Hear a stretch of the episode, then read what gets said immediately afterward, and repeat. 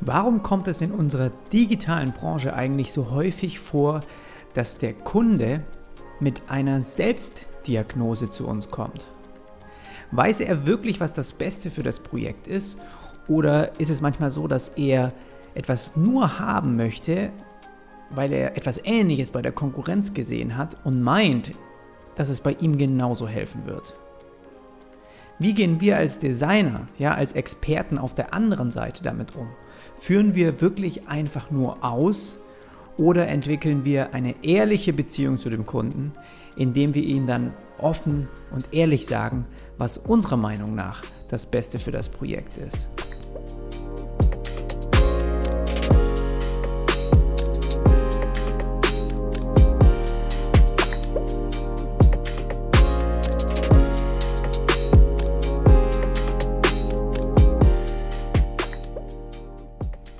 Herzlich willkommen zu einer neuen Folge, ich glaube sogar die zweite Folge im Jahr 2018 Neues Jahr ist gestartet und somit versuche ich auch diesen Podcast hier weiterzuführen. Mein Name ist Jonas Ahlet und ich mache das mittlerweile jetzt schon fast ein Jahr. Wir sind fast bei der 50. Folge und das bedeutet, dass dann auch ein Jahr rum ist. Und ich hoffe natürlich, dass da noch viele weitere kommen werden und dass du auch weiteren Interesse hast, hier meine Themen, meinen Themen hier zuzuhören.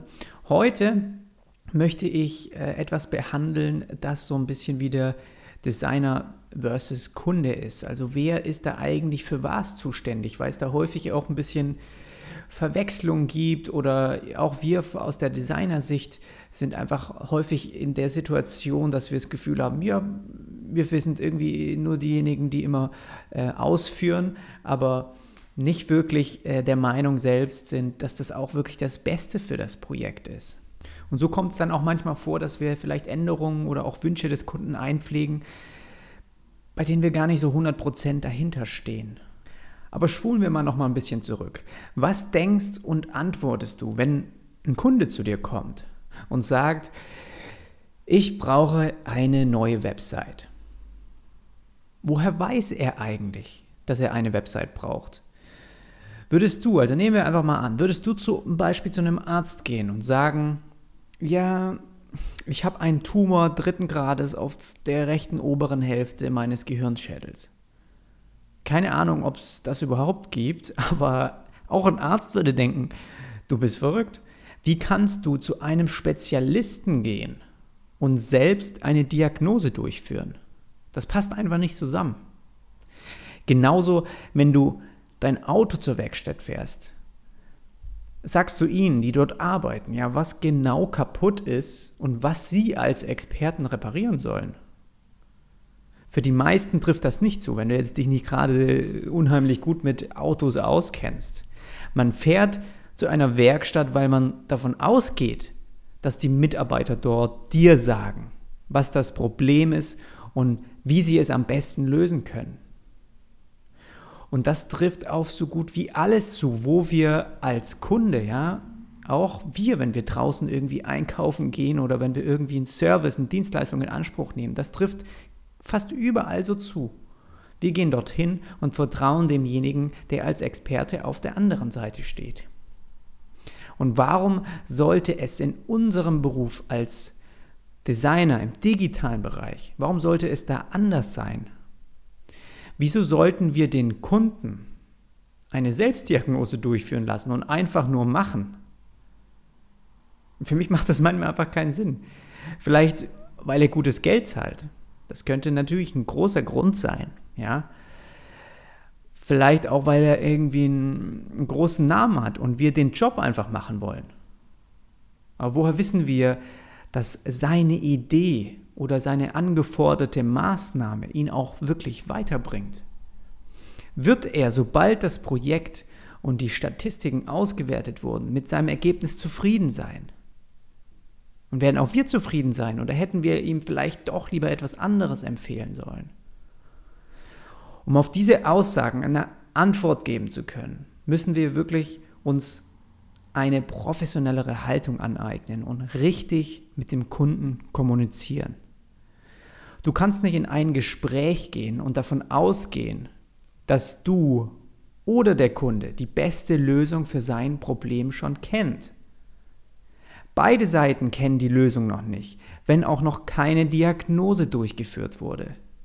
Ich weiß, es mit der Diagnose hört sich komisch an, aber ich habe irgendwie kein anderes Wort gefunden.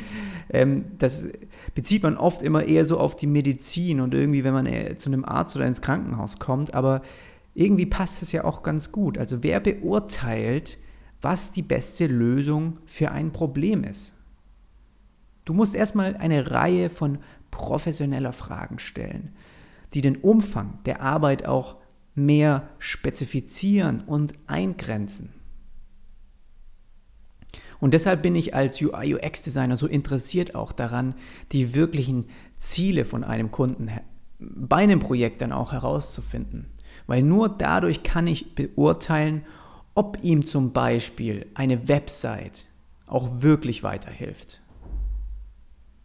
Und wenn ich das Gefühl habe, dass seine Ziele mit einer anderen Lösung viel besser und schneller erreicht werden könnten und ich das auch logisch begründen kann, dann sage ich ihm das auch ehrlich.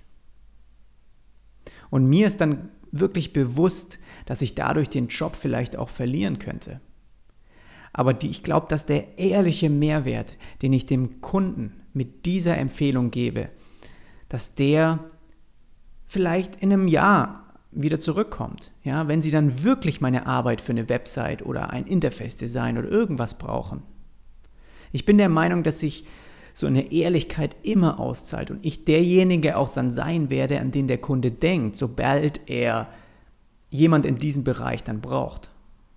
Und nur weil ich ihm irgendwann mal absolut kostenlos weitergeholfen habe, ohne irgendwas auch dafür zu fordern. Und du weißt, ich, ich mag sehr gerne auch Beispiele zu nennen, damit du das auch mal so ein bisschen vorstellen kannst. Und ich habe hier eins aus einer persönlichen Projektanfrage, die ich mal bekommen habe wo es um eine Produkt-Landing-Page geht, für die mich ein Kunde angefragt hat. Und es ist so, dass ein Kunde mal zu mir gekommen ist und gesagt hat, hey, ich brauche eine Landing-Page, um mein Produkt längerfristig besser zu bewerben. Und eine Landing-Page ist eine großartige Idee, wenn man Seitenbesucher dazu bringen möchte, eine bestimmte Handlung auszuführen. Dann ist die super. Und in seinem Fall war diese Handlung der Kauf eines Artikels aus seinem Online-Shop. Dafür wollte er eine Landingpage haben. Und das Produkt des Kunden war zu dem Zeitpunkt noch nicht so sehr verbreitet, sagen wir mal, und auch eher unbekannt. Und sein Budget war ziemlich gering eher und es reichte so gerade vielleicht aus, um die Landingpage zu gestalten und danach auch umsetzen zu lassen. Ist also eine Landingpage in seinem Fall die beste Methode, um sein Problem auch wirklich zu lösen? Ich bin mit dem Kunden dann habe mich hingesetzt und hab mir, bin mit ihm zusammen verschiedene Optionen durchgegangen und habe ihm letztendlich einen anderen Weg empfohlen. Wir haben herausgefunden, dass sein Budget für den, für den ersten Step sinnvoller eingesetzt ist, wenn er damit erstmal in Content Marketing investiert und seine Produkte dadurch auch bekannter macht. Weil, oder es ist so, dass eben Content Marketing auch, sagen wir mal, das dauert immer eine Weile. Ja, das kann auch gut mal ein Jahr brauchen, bis man da Resultate sieht. Und dass er einfach so ein bisschen schnellere Ergebnisse auch hat, sollte er auch ähm, zusätzlich ein paar Werbeanzeigen auf, sein, auf so sozialen Netzwerken schalten, um dann eben zügig neue potenzielle Kunden auf seinen Online-Shop zu bekommen. Also zusätzlich zu dem Content Marketing.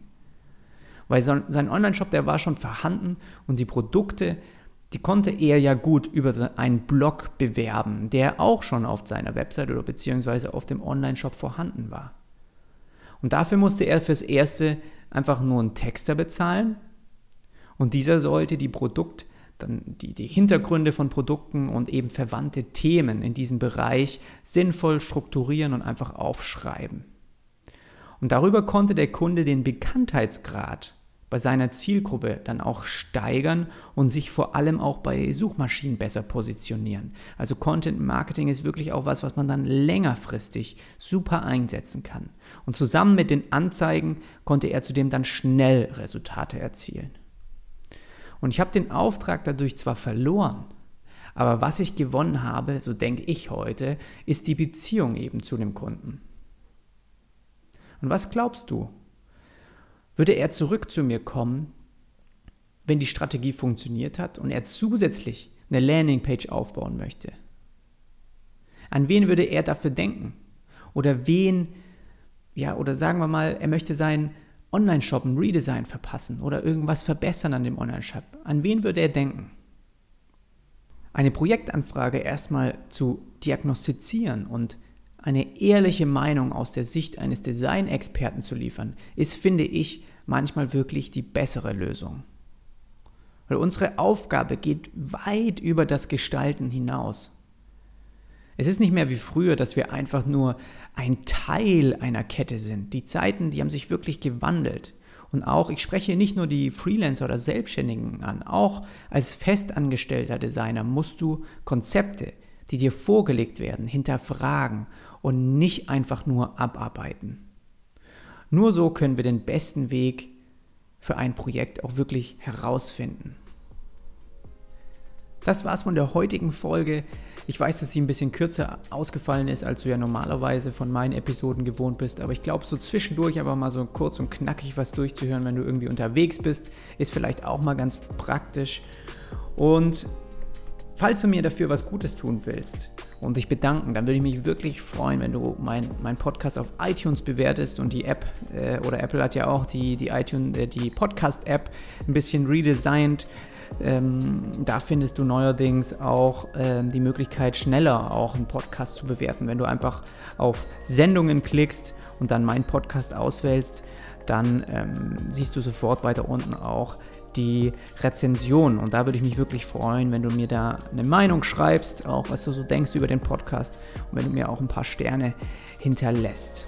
Ansonsten findest du mich und auch meine Website auf jonasadelt.com und falls du auch ein bisschen mehr zum Nachlesen möchtest, dann einfach jonasadelt.com slash blog. Da habe ich auch viele, da habe ich ein ganzes Archiv mit anderen Themen noch über Design, über Freelancing, über die Zusammenarbeit mit äh, Kunden, ähm, die du auch dort nachlesen kannst. Ich wünsche dir eine produktive Woche und dann hören wir uns einfach beim nächsten Mal wieder. Bis dann.